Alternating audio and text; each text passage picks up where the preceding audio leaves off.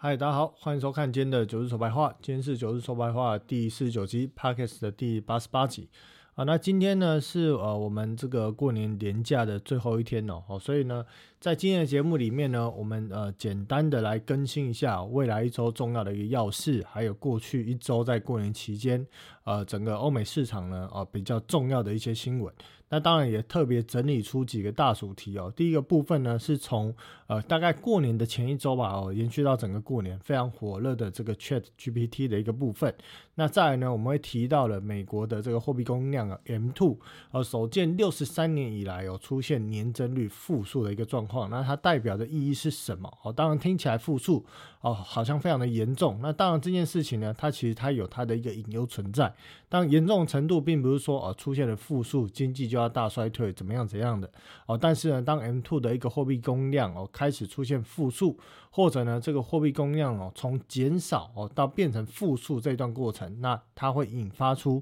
什么样的一个问题哦？在今天的节目回来提到。那再来呢，呃，过去一周有非常多的一个美股的公司有公告的财报。那当然财报的内容呢，我们不会呢把每一个文字呢一的细念啊。但是每一间公司哦，大致上在各个不同类型的哦，这个所谓的一个呃不同产业的一个龙头啊，它的财报的一个公告的一个状况，以及对于后续呢整个市况的一个展望呢，这个。部分是我们需要去哦特别来去留意一下哦，特别来去知道说，哎，大概整个大纲出现了一个什么样的一个发展的一个过程哦，这个部分我们会在今天的节目来去做一个速览。那另外呢，开始从哦之前的一个科科技类股哦，在这一次的一个财报公告之后，也看到了一些船产的产业要开始来去做裁员。那当然初期的这个裁员的一个数字哦还并不高哦，但是呢哦，其实呢现在应该市场很少人在谈哦，有关于这个裁员呢，如果船产也出现裁员，它背后代表的意义是什么？那我们今天会稍微简单的一个带到哦，影子货币创造的一个过程哦，这其实跟裁员呢，就是像我在这个标题写到了，当裁员开始呃，船厂开始裁员哦，如果这个部分开始放大的话，会推高失业率，推高的失业率就会推高坏账率，最后呢会影响到资产证券化，也就是这些影子货币创造重要的一个基石，资产证券化的一部分好。今天我们会简单来带一下这样的一个观念。好，首先我们先来看一下呢，在下个礼拜啊，下个礼拜呢，或者说这周了哈，这周主要重要的一个事件哦，哦，包括了这个二月一号哦，在欧元区的一个 CPI 的数值的公告，预估前值是九点零，然后呃预估值是九点零。前值是九点二啊，当然这个部分呢跟什么有关呢？啊，跟这个所谓的欧美汇率的一个波动啊会有所关系。那再者，二月二号呢，在凌晨三点哦，也就是礼拜四凌晨三点的时候，FOMC 的会议会公告利率决策的数值。那当然呢，呃，往往重点都不是这个利率的一个变化的。这个百分比哦，反倒是在会后鲍尔的谈话是市场关注的焦点。那在当天的一个晚上一样，礼拜四的晚上哦，大概在九点多，欧洲的央行 ECB 也将做这个利率决策哦，所以这都是在这个礼拜哦，分别在礼拜三。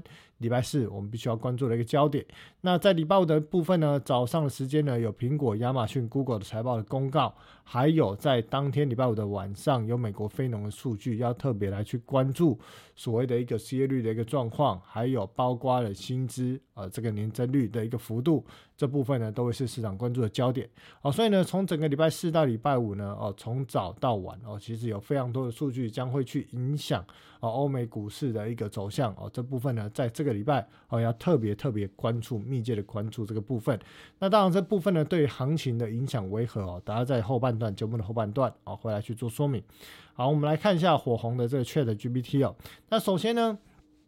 要谈这火红的 Chat GPT 哦，我们先来了解啊，什么是 Chat GPT？那基本上呢，Chat GPT 呢，它是一款由 Open AI 哦开发出来的这个生成式 AI 聊天机器人，哦，可以用很多聊天的一个方式哦进行沟通，它可以完成很多任务。好像是写诗哦，生成程式码啊，还有到这个回客服信件等等的哦。基本上呢，有用过的呢，都对这个 Chat GPT 哦这一款程式哦的一个回馈是说，呃，它的一个回答的方式跟思考的逻辑哦，其实呢跟啊人类很像哦，因为呢它呃用用了不同的一个演算法来去优化它的一个呃回答的一个方式。那当然它的一个资料量，它的一个 data 量哦是主要哦来自于在呃整个所谓的。在这种所谓的网络上哦，能够搜寻到的一个资料，它都有办法来去做搜寻哦。所以这个部分呢，其实在去年的这个十一月，二零二二年十一月哦推出之后呢，哦市场呢就非常哦对这一块的一个应用啊，非常的一个呃有兴趣。那使用者呢，用户的人数啊呢也一直在持续的成长。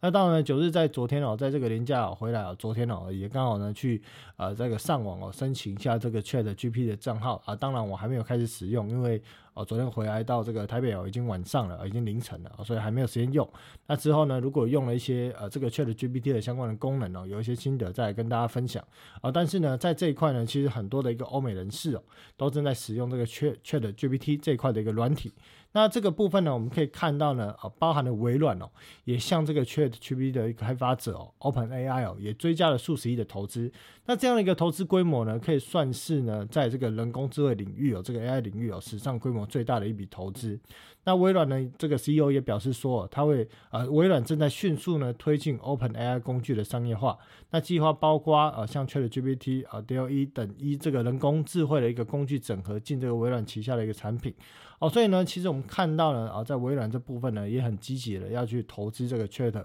啊 GPT 啊这样的一个呃产业的一个应用啊，这样的一个城市的一个应用。那除了这个之外呢，我们也可以看到说，哦，在呢呃过去呃一个月哦，就是在这个一月份哦，哦，在美国的这个所谓的一个雇主评论网站呢，啊，这个 Glassdoor 呃 Door 啊这个旗下的一个社交平台哦，又有对了对这个四千五百多名哦。专业人士进行调查，那发现呢，其实有大概接近百分之三十人哦，他们已经在工作使用了这个 OpenAI 旗下的这个 Chat GPT 这样的一个产品啊，还有其他的一个 AI 城市。那你要想哦，哦，这个东西的推出在是在去年的这个十一月多。哦，到现在呢，只有短短两个多月的时间哦。可是呢，哦，这些受访者里面其实包括了像亚马逊啊、美国银行、摩根大通、Google 等等哦，Twitter 还有 Meta 的员工哦，都已经呢，大概有接近百分之三十的人开始在使用这一个 Chat GPT 的产品哦。所以呢，哦，未来我相信呢，在哦未来一段时间呢，对于这个 Chat GPT 啊，像是台湾哦，可能又有一些概念股会开始逐步被市场啊拿来去做这个所谓的炒作议题。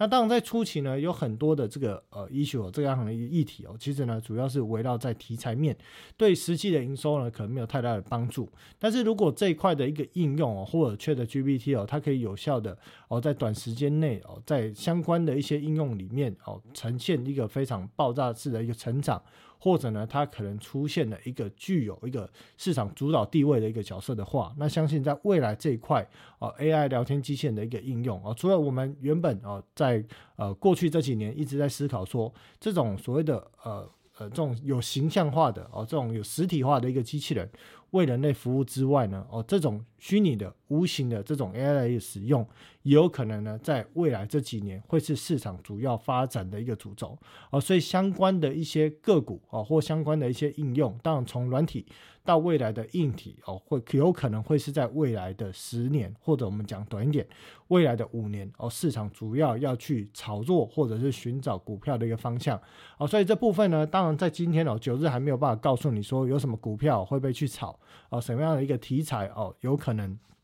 你敢说有什么样的股票，有可能在短时间因为这题材的发酵哦，因为呢，我最近这段时间还没有时间哦，去寻找这些股票。当然，我们可以打 Chat GPT 概念股，在这个 Google 上面是可以找到哦许多的一个股票的哦，但是呢，它这些股票对它的一个营收贡献为何？哦，以及实际上呢，哦，市场说，哦，我今天要炒这个题材，对于这些股票市场的筹码到底有没有去布局，还是它可能只是短线的一个拉抬，两根三根，哦，然后就跌回来这样的一个呃这样的一个局面，哦，这部分呢，其实呢，啊，涉及到了股票的一个分析，筹码的分析，还有你要去了解说，现在台股的位阶这个位置，哦，接近一万五千点的一个位置，到底在未来的这个半年内，它是相对的上缘，还是相对的地板价？我就是说，这个地如果这边是地板价哦，它可能还有上去很大的空间。可是如果这个是上缘，它如果拉回的话哦，这些没有具备所谓的筹码锁定的这些股票哦，它可能短线因为题材而推动它股价上扬之后，回落速度也会非常的快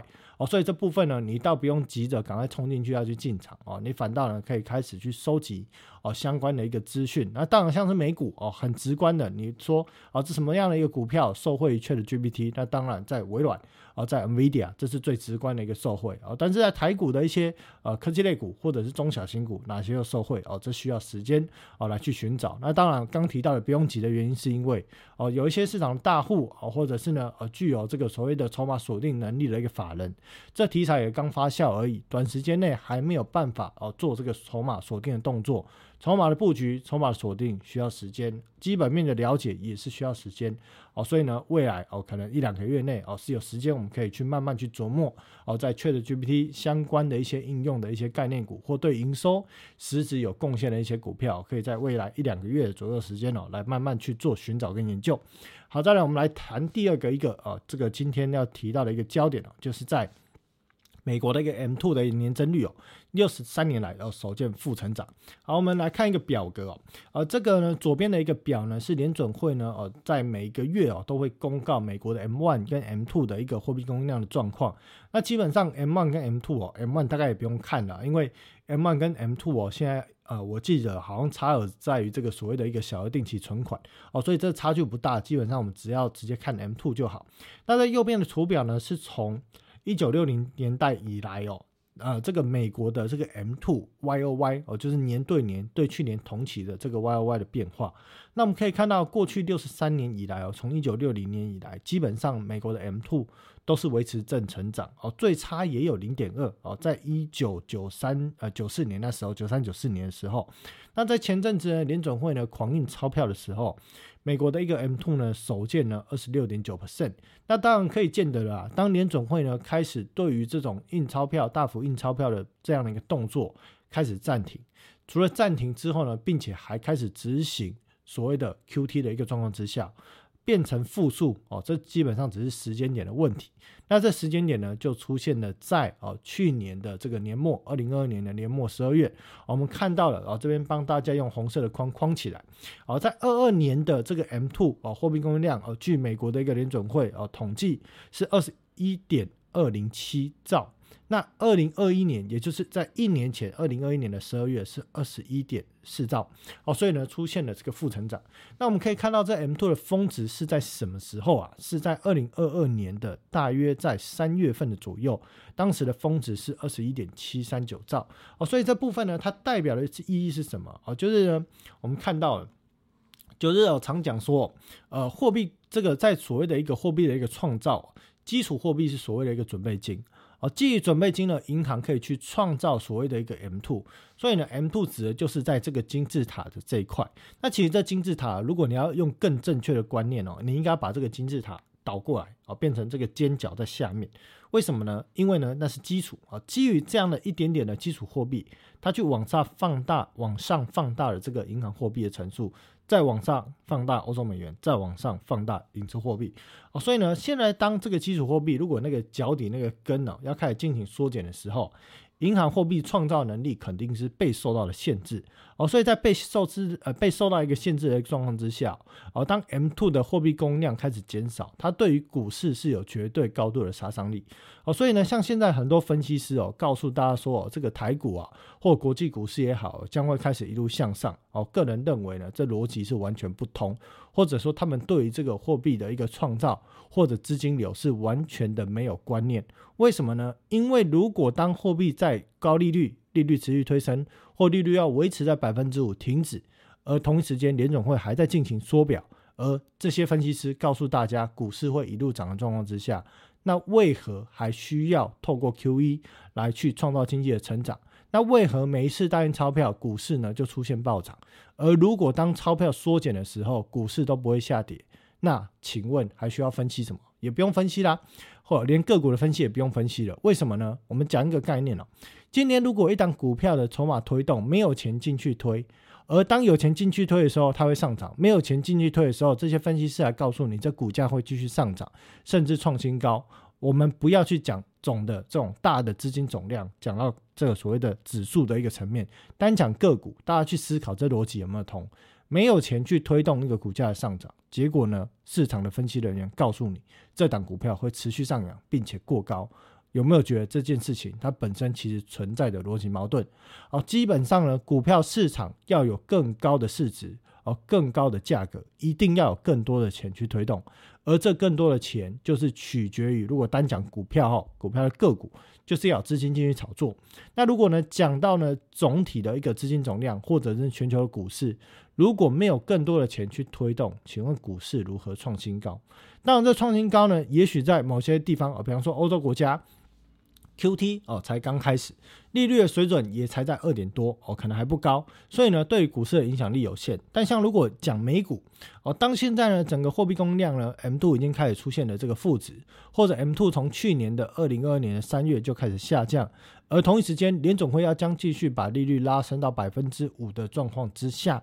以现在呢全球的这个债务规模。或者是过去这十几二十年来全球经济的一个发展模式，金融市场价值的推高的一个模式，是依赖大量的借贷哦，或者是大量负债的创造而去推动。而一旦负债的创造的成本大幅的成长哦，从去年啊前年二一年的接近百分之零，现在呢要来到百分之五，同一时间呢联总会又要将过去在二零二零年、二零二一年发送出去的 Q E。进行回收哦，现在像现在陆陆续续在回收了，大概接近四千亿，还会继续再去回收这些准备金的状况之下，我认为哦，股票市场最好的状况就是区间震荡，不可能一路向上哦。如果一路向上，也没有什么好分析了，就不需要讲了哦。所以呢，九日就目前为止哦，告诉大家在 M two 这则新闻它的一个重要性就是说哦，其实这篇新闻有写到，而且写到说，如果随着 M two 的货币供应量变少，美国消费者啊。进进来已经不得不去动用更多的储蓄支付更高的一个利息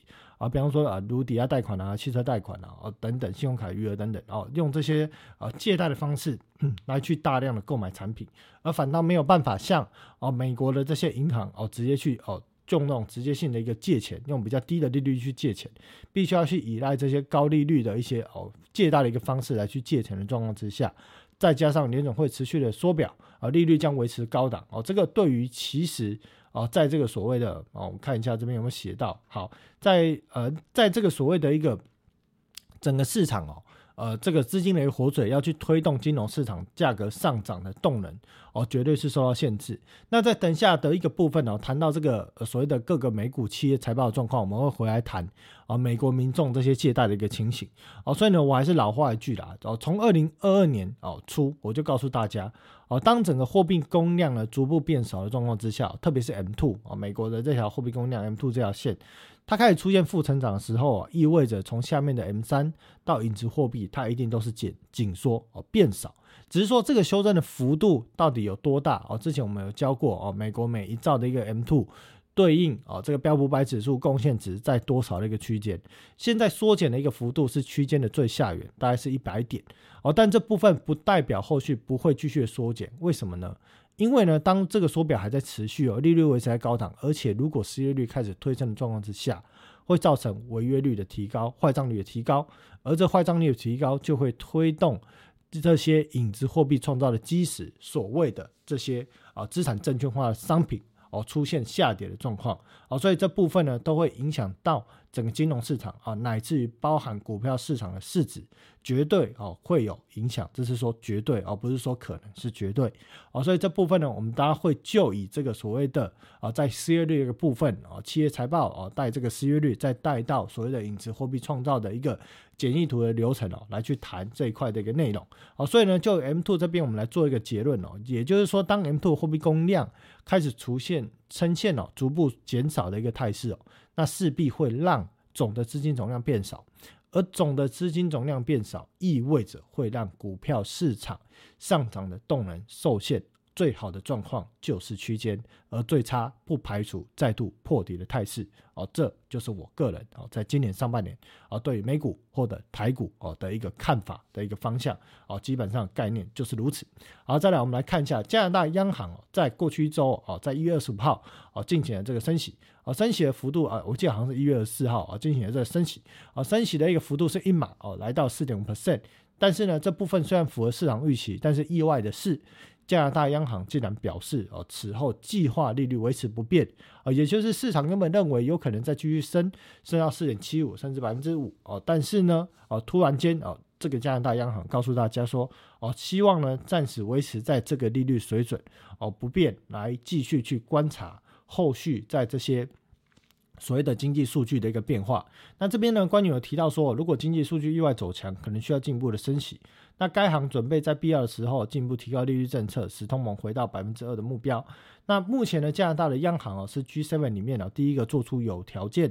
暂停升息表态的一个央行，那说明呢官员相信当前利率已经足够来去稳定物价的一个限制性的水平。好，所以呢，其实呢，现在加拿大央行呢，所以可以算是在 G7 里面呢第一个哦央行呢对于这个利率升息的一个呃步伐来到现在呢去哦比较明确的给出有条件的暂停升息的一个这样的一个呃政策的一个方向，加拿大央行算是第一个。哦，所以呢，在当天呢，其实一开始我们看到了，在美股啊开盘下跌之后啊，哦，其实后来加拿大央行的公告这样的一个呃升息的一个幅度，跟后续的一个谈话，哦，又推动美股再度的上涨。那到美股的看法，大家会提到了啊，这部分呢，其实还是延续在过年之前，我就跟大家提到说，在短线上呢，啊，美股以传产类股来讲，会进入高档横盘的区间震荡。那在科技类股会开始进行反弹，哦，为什么就是这样看呢？哦，其实呢，就是讲说，在过去的一周哦，过年的一周时间，我认为呢，呃，基本上市场无大事啊，没有什么重要的一个事件呢，哦，以及在目前的一个所谓的资金流啊，比方说像是收发利率啦，哦，还有这个各国央行的这个呃借呃这个借钱的一个窗口，还有另外在回购的。这个窗口等等的这个使用的一个状况哦，还有国债流动性等问题哦，都没有太大的一个异常哦，所以在过去一周呢，基本上呢，呃，期限无战事的一个状况之下，股市哦也难以出现什么明显的一个大跌哦。那只要呢，在相关的一个科技类股的财报获利的表现哦，或开出来的数据哦，都是呢不要比预期的太差，那大概概念上，市场的资金短线就会从哦高基期的穿产。转向低基期的科技类股来去做炒作，所以我们就看到了过去一周科技类股呢要命比嗯，应该说过去一两周左右的时间了。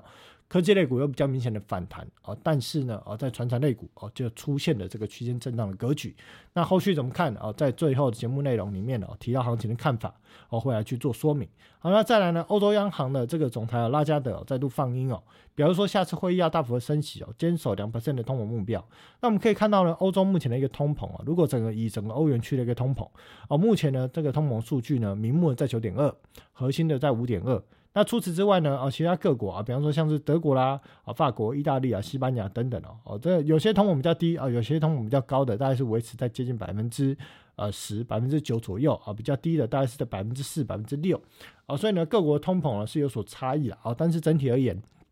啊，如果我们看一些啊通膨通膨比较高的一个国家，大致上也在去年的年末。或者今年的这个第一季哦，大概通膨已经见到了高点哦，所以这个通膨呢，未来呢会随着因为积极的因素开始逐步的往下。那这部分呢，对于欧洲央行呢如此这样的放音哦，市场也在呃怀疑说，哎，真的有可能哦，后续再继续升，一直升下去嘛？哦，目前市场对于欧洲央行最终的一个升息终点的一个利率预期哦。大概是在三点三、三点四左右。哦，那如果呢，后续呢，像我们一开始节目提到的，哦，在这个下个呃这个礼拜啊，礼拜三，哦，如果哦欧洲公告的一个 CPI 哦，又比预期的这个百分之九点零还要来的低，啊，那短线上呢，就可能让这个欧洲官员的一个谈话呢，哦，稍微变得没有那么样的鹰派，或者市场会对于欧洲最终的一个升息的利率水准啊，会有所下调。那这部分呢，就有可能去推动哦，短线上欧元的转弱哦，所以这部分在汇率上面哦，短线呢要去关注哦，在欧元跟美元的一个变化，因为我认为这边应该有可能会出现一个转折。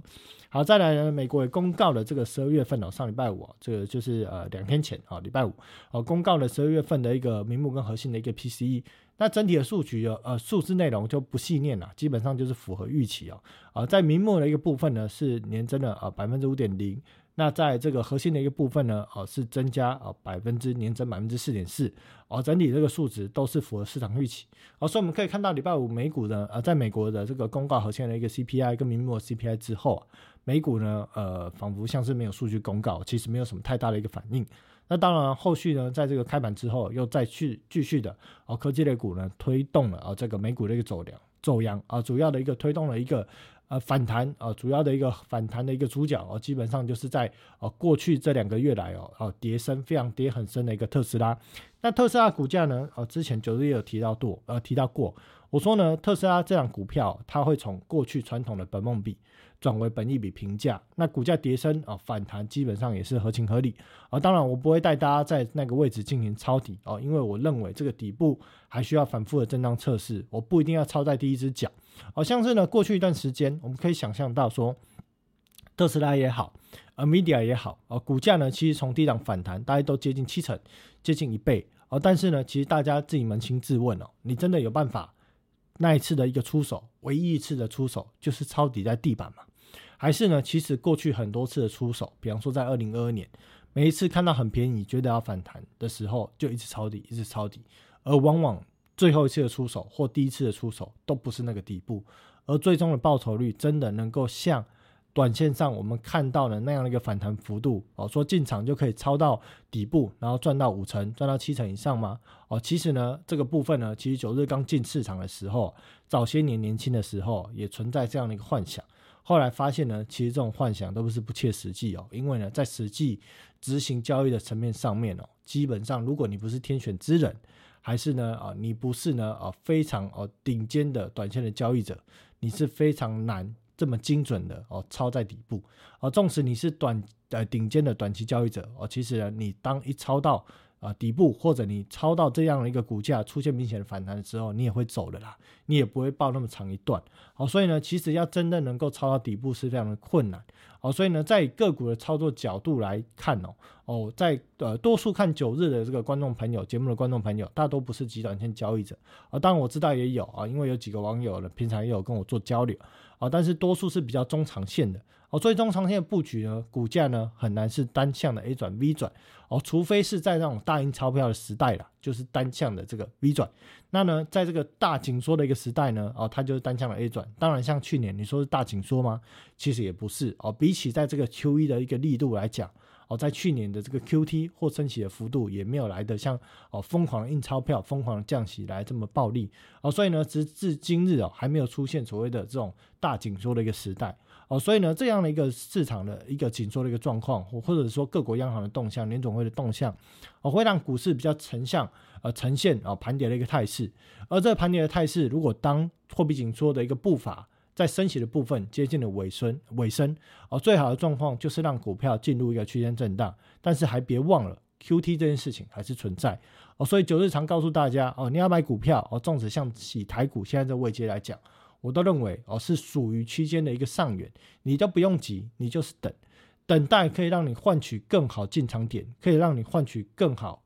的一个报酬空间更低的风险，那为何不等待？为何要急着哦照进的去进场呢？哦，所以这部分如果以股价的角度来看，我其实觉得哦不急于在现在进场来去做的股票，在汇市再次也是有很多的机会。股票耐心等待好的位置，你随便进场，纵使你进场之后股价没有立刻喷出，可是呢你也比别人进场的位置好百分之二十。好百分之三十以上，其实你都立于接近不败之地。哦，所以这部分呢哦，在短线啊美股的反弹或者台股在过去一段时间反弹，我认为这只是区间的哦刚开始的第一根脚而已，后面还有很多根脚哦，甚至不排除小幅的破底哦，所以这部分呢哦都不急着照进哦，可以耐心等待。股市可以进场的机会哦，这部分呢，如果未来的节目内容里面有持续听九日做分析的哦，九日也会持续来跟大跟大家来去做后续行情看法的一个更新。好，再来美国 CPI 的一个数据呢，哦，这其实要对比 PCE 啦，哦，就我们可以看到了，随着在基期垫高的一个状况之下，哦，不论是在 CPI 或是 PCE 哦，都开始逐步的呈现下跌的一个态势，下降的态势。哦，但是我还是提到说，哦，如果当时续进入了第二季哦。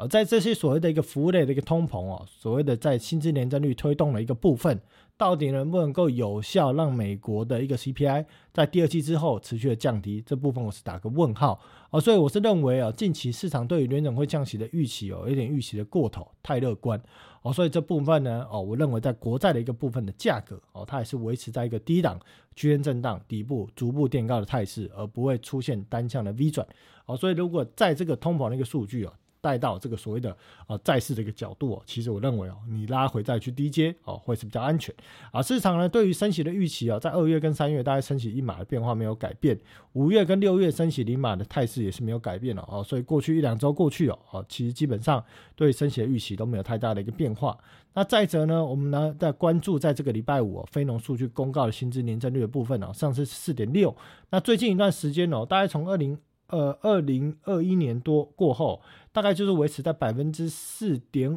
五哦，百分之四点二、四点三到百分之五点五左右浮动哦。那我们在关注在这礼拜五的薪资年增率的一个变化，也会是市场关注的焦点。好，那再来我们来看一下美股财报速览部分哦。啊，在微软的一个部分呢，哦，整个获利的一个。营收的表现哦，哦是略低于市场预期，但是最后 EPS 的部分呢，哦是略高于市场预期。那另外在云呃云端的一个应用哦，整个部分呢其实高于市场预期，但是如果你去看它的一个云端业务业务这个部分呢，在这个 Agent 哦这个部分成长的一个幅度也放缓到百分之三十一。哦提到的原因是因为呢客户减少了在云端上面的一个支出的一个应用。哦，所以这部分呢，哦，其实我们看到了哦，微软的一个成长的一个状况哦，啊，也是逐步的一个放缓哦，所以在过去一个季度，哦，微软也将宣布啊来去做一个裁员啊，主要是因为受制于哦大环境景气不好的状况之下，其实各个应用面哦，甚至云端运用啊，成长的速度啊，也是有明显放缓的一个迹象。那在 Intel 的一个财报的部分呢，哦，只能用惨不忍睹来形容，而，第四节的营收是一百四十亿左右。啊，比去年同期下降百分之三十二，那出现了亏损啊，在单季就亏损了六点多亿，但去年同期呢是获利哦四十六亿，所以一来一往差异非常的大。那除此之外，我们可以看到这里面有各个不同的应用别的一个数据，大家有兴趣可以看一下。那整体而言呢，这边要讲到业绩展望哦，就是二三年第一季公司预估营收会在一百零五到一百一十五亿美金之间，那平均只是一百一十亿，而市场原本预估是接近一百四十亿哦，所以这差距是非常的大。那公司预估呢，在现在的这个二三年财年的第一季哦，EPS 有可能再度亏损哦，亏零点一五，本来市场预估是会赚零点二四哦，所以呢，不论是在第四季的获利表现或第一季的展望哦，其实都低于市场预期。那德州仪器的部分哦，在这个所谓的呃类比 IC 的一个龙头啊，类比 IC 的一个龙头呢，全球的龙头啊，这个德州仪器啊，它公告第四季的 EPS 是二点一三元啊，比去年同期的二点二七啊略微呃小幅的下滑。那第四季的一个收入。是四十六点七亿元啊，比分析师预估四十六点一亿啊，略高一些。那预估未来第一季的一个营收哦，会是十一点七到四十五点三，分析师预估是四十四点一哦，所以整体是比较偏向市场预估的一个下月。那公司有提到说，呃，正如公司预期的那样，我们的业绩反映了除了汽车以外所有终端需求的呃这个疲软的一个现象。啊，所以呢，当然对公司的营运表现啊是有一些影响啊。但是整体而言，其实我们可以看到德州仪器呢，啊，它公告的一些财报数据内容，其实表现哦并没有太差。好，那再来我们来看特斯拉的一个财报。而特斯拉的财报呢，当然这个交车量哦，去年整年的一个交车量是达到了哦一百三十几万辆这样的数字啊数字哦，这边九日这边数字没提到，大概是达到一百多万辆哦。那交车量也达到一百三十几万辆哦，但是这个整体的一个成长幅度分别是百分之四七。跟百分之四十，但是离这个马斯克的百分之五十的一个目标还是有点距离。那我们可以看到呢，在各个工厂的一个交车量哦，像是在上海的这个工厂啊，它一个交车量呢已经达到了大于七十五万辆的一个数字哦，所以这部分呢，其实啊，特斯拉在交车量啊是。啊，出现了在这个二零二二年哦，也是出现了明显放量哦，成长的一个状况。当然没有达到目标哦，但是整体的交车量啊是出现了大概接近快要百分之五十的成长啊。但是在整个营收的一个部分呢，是高于市场预期哦。可是呢，毛利率哦是低于市场预期哦。主要是提到了说哦，在过去一段时间我们看到了啊，特斯拉也一直在降价哦，所以这个对毛利是有所影响。好，那在我们看到呢，SMO 呢在啊第四季的一个销售额是啊优于市场的一个预期哦，所以呢，其实在哦，整个半导体设备类股呢，哦，影响看起来现在的幅度是有限的。那再来，我们看到福特汽车也开始进行裁员，哦，裁员三千两百人。那 3M 呢这边呢，它的一个哦获利表现哦也是低于市场预期。那并且呢，预计在二零二三年的营收会下滑二到六 percent。那除此之外呢？哦，也公司会去开始去裁员，大概接近两千五百个哦，这个所谓的一个就业岗位哦，所以这部分呢，其实在这种传产的一个实验呢，它一个获利表现哦，也受到了在整个消费力道有所放缓状况之下有所影响。那陶氏化学呢，也预计要裁员两千人哦，这部分大概是占公司的总员工人数。的百分之五左右哦，所以这部分呢，我们看到了，其实从一些哦传产的一个领域也开始有逐步裁员的一个状况。当然，现在的一个比例还不大哦，但是这部分呢，其实已经开始悄然开始哦，建议大家可以要特别留意。那另外呢，有一则新闻提到说，哦，美国联总会的两位官员哦，比方说在这个。呃，在这个所谓的沃勒呃跟这个呃布雷纳德哦认为说哦，在现在的一个美国临时工的一个下跌，可以证明说未来啊美国有机会实现转软着陆哦。但是呢，有些市场的角度是认为说，临时工的岗位大幅减少，可能意味着美国劳动力市场的崩溃。那到底是呢有效可以实现软着陆？这软着陆是指说美国的就业状况回归过往正常的常态哦，就是不需要这么多的临时工哦，是这个角度，还是另外一个角度是说，连临时工都开始出现了大幅的减少，可能意味着正职也准备要开始被大幅的裁员？到底两者哪者可能是事实？啊，目前如果你要硬要追问九日，我会认为后者。几率比较大一些哦，主要原因是因为我们看到了哦，美国不论是在科技类股或传产类股哦，也都开始出现了所谓裁员的一个状况哦，所以呢，美国真的能够实现软着陆吗？我认为呢，如果当整个货币供应量是减少，联总会开始不印钞票，无法继续哦，透过这种大量的增加钞票来去推动 GDP 的成长状况之下，要实现软着陆，要实现软着陆的困难性，我认为是高了哦，所以呢，有没有可能意味着？失业率呢将会开始从临时工被裁员啊被大幅减少，这岗位大幅减少的状况，进一步呢变成在正职的部分哦有明显裁员的情形哦，这部分是在今年的第一季，我们必须要密切关注的一个焦点。那我们可以看到呢，科技呃这个科技呃在这个上个礼拜哦就是有提到说，在科技产业的整个在二零二二年哦全年大概是裁员接近十万人啊，今年刚开始就达到接近四万人。好，所以这部分呢，密切关注哦，在科技类股跟船产啊裁员的一个状况。那我们之前有提到说呢，当整个企业开始裁员了，面临薪资变少，整个消费力道就会减少，而消费力道减少就会造成企业的获利表现变差，会成为一个所谓的一个负向的一个循环。那其实呢，在这个所谓的裁员的一个部分哦，哦，当民众面临的这个减薪跟失业哦，其他其实会推动所谓的在这个坏账率的一个提高。那坏账率的提高呢，它意味着是什么？它意味着会去影响这个部分哦，也就是说，很多的一些贷款啊，比方说这个样的一个内容，我简单的描述一下，就是说。影子货币它是如何被创造的？哦，其实是基于哦很多的一个流程。那这样的一个流程呢，当然包含了呃贷款的一个生成，然后会有一个贷款池。那到这个贷款池累积到一个足够量的时候呢，就会去创造发行 ABS。那这 ABS 是基于什么东西发行的？就是基于所谓的一个债权。这里面的债权呢，当然不是不动产了。ABS 主要是以所谓的这个啊信用啊作为担保啊这些抵押品啊，比方说啊包含的这个信贷、车贷。学贷啊等等啊，所打包成 ABS，那 ABS 呢会再进一步打包成这个所谓的啊 C 呃 CD 呃 CDO 等等的一个部分来去做这个啊其他的一个转售。那在这样的一个资产证券化的过程中哦，各个阶段呢持有这些资产证券化的一些啊，比方说这些交易商或者是持有者，或借会借由这个作为资产。来去创造它的一个负债哦，可能是创造所谓的一个 CP 啊 ABCP 哦，或者是 report 来去对它的一个呃借贷方啊来去进行借钱这样的一个动作哦，所以呢呃在这样的过程中呢，它其实就是创造出了影子货币创造的一个过程。所以当这些抵押品或资产证券化的这个价格下跌哦，会对会对他们这些借钱的一些呃呃这种借钱的一些呃所谓的。呃，借钱的总量或者借钱的能力会受到限制而，因为当如果你面临你的抵押品下滑的时候，你可能必须要针对你的抵押品哦进行更多的这些保证金的提供，或者你要必须提供你的抵押更多的抵押品来去提高你的维持率。哦，所以这个部分呢，哦，其实呢，当我们看到民众的失业率如果开始上升，哦，坏账率也开始提高的状况之下，下一步就会影响这些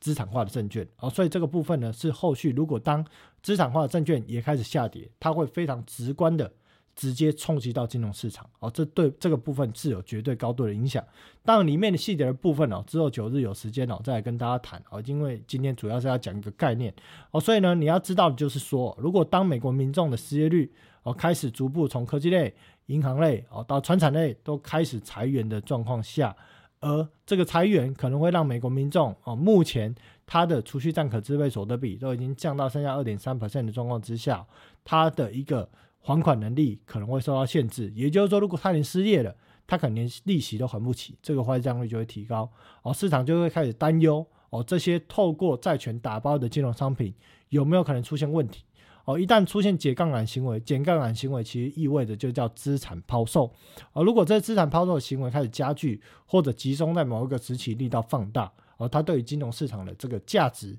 价格哦，影响的力道哦，就会瞬间被放大哦，所以这部分我告诉大家哦，最好的状况哦，整个股市其实能够进入区间震荡就是不错的格局了。好，再来我们来看一下对冲基金哦，整体二零二二年的对冲基金的回报率是六点五 percent，负的六点五 percent 哦，这是创下了二零零八年之后最大的亏损。哦，所以呢，对冲基金其实在二零二二年表现并不好。那整体而言呢，哦，你看到彭博对冲基金指数哦其实也反映这样的一个状况。哦，所以呢，现在对冲基金除了在这之外，我们也看到了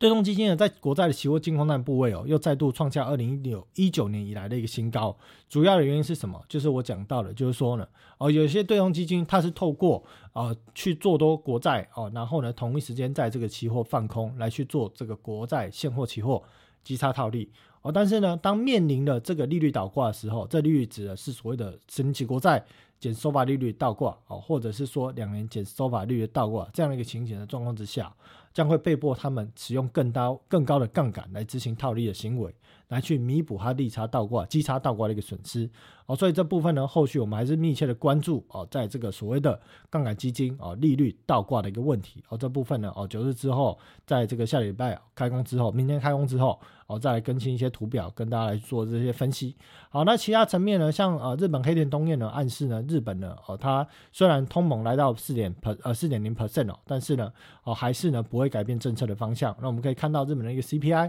已经来到了四点零 percent。那除此之外呢，在近期呢，我们看到日本十年期 OIS 哦，其实有所下滑哦，从原本最高的一点多 percent 出头，下滑到零点七 percent 多。那十年期公债殖利率呢，从之前突破呃日本央行设定的殖利率控制曲线的高峰零点五之上，大概回落到零点四多哦。所以短线上呢，哦，我提到的就是在这个所谓的。呃，在这个日元哦，日元部分我们大家回头来讲哦，这部分呢，哦，其实对于短线日元的影响有限哦，你要回头来看美元对日元的影响。那再来，我们来看其他的层面哦，哦，在这个所谓的一个美国的这个呃这个中院的一个院长麦卡锡哦，他有可能呢将会春季访台哦，所以呢，我们看到之前佩洛西访台之后呢，其实对于这个外资哦，或者是对于在市场对这个外资对于台股的动向哦。而出现了一些调整，哦，所以在在在这件事情之后呢，我们看到了，哦，在新一任的一个众议院议长，啊，麦卡锡，哦，有可能要来台的一个状况之下，你可能要留意哦，这些外资在今年的第一季哦，对台股的动向，还有中国大陆呢不爽的程度，有没有可能对于这些动作采取比之前佩洛西来台更加激进的动作？哦，这部分呢是我们必须要密切关注的焦点。当然，我还是老话一句哦，台湾人不会怕大陆的文攻武赫。但是呢，阿多啊会怕哦，所以当这些资金呢在害怕，如果进行调整的状况之下，对台股会有一些压力形成哦，所以这部分哦是要哦密切留意，在今年第一季哦，台股是有这一个面向哦这一个议题的一个干扰哦，所以市场哦各位投资朋友要特别留意市场在这一块的反应。那加权指数的部分呢哦，短线上呢其实大概是反弹到这个区间的一个上缘哦，当然礼拜一基本上是开高盘哦，是没有没有太多的悬念的。但是开高盘之后呢，会维持在高往上涨几天，还是当天就开高走低？其实九日也不知道。但我知道这差不多就是区间的上缘。而在这个礼拜会开始陆续有各国央行利率决策哦，所以这部分呢哦，我认为不建议在这边追高。那当然台积电一样也顺势的开高盘，但是台积电合理的价值在哪里？哦，之前九日。在这个所谓的直播里面呢，有跟大家去做分享哦，所以大家呢可以依据那样的一个分析的方式啊，来去推算台积电合理进场的价格。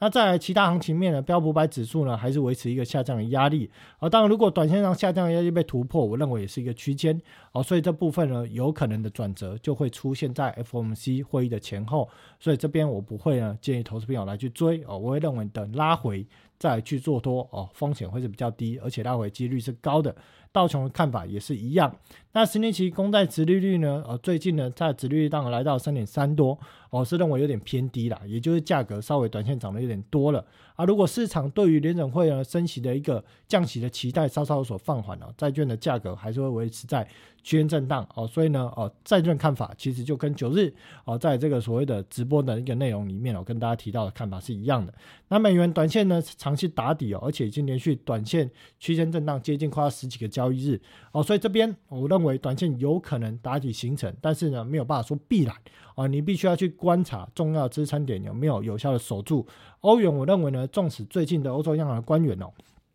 频繁放鹰的一个状况之下，也没有办法有效推动欧元的上涨。其实意味着美元哦正在进行打底。我常讲说汇率不会是单向的一个波动，所以呢，短线上的美元有没有机会打底成功？我认为在这个位置哦。你可以密切密切的哈，去来去做一个留意。那日元的部分呢，短线就没有太多自身内生性的因素来去影响日元的波动啊，你就要回头看美元啊。如果美元呢短线开始转强日元当然会对美元回贬啊。但是呢，整个大区间震荡走升的格局哦，这看法还是没有改变。好，那基本上呢，今天的内节目内容大致上哦，就是到这里啊。因为呢，啊，今天节目内容会比较短一点哦，啊，因为九日大家还有事情。那当然呢，在这个过去一个礼拜重要的一个事情啊，以及未来一周重要的事件跟行情的看法，其实在刚刚节目内容都有提到。那呢，呃，也预祝哦大家哦，在新的一年哦，在这个下礼拜哦，啊，礼拜一明天呢要来去开盘了，啊，也预祝大家新的一年呢，在投资上呢，哦，是可以啊交易哦顺心顺利。那呢，啊，在这个所谓的过年年假最后一天哦，也好好休息哦，准备迎接哦未来新的一年哦，在工作跟事业上的一个挑战。那今天的节目内容就到这里哦，也谢谢大家收看，我们就下周见，拜拜。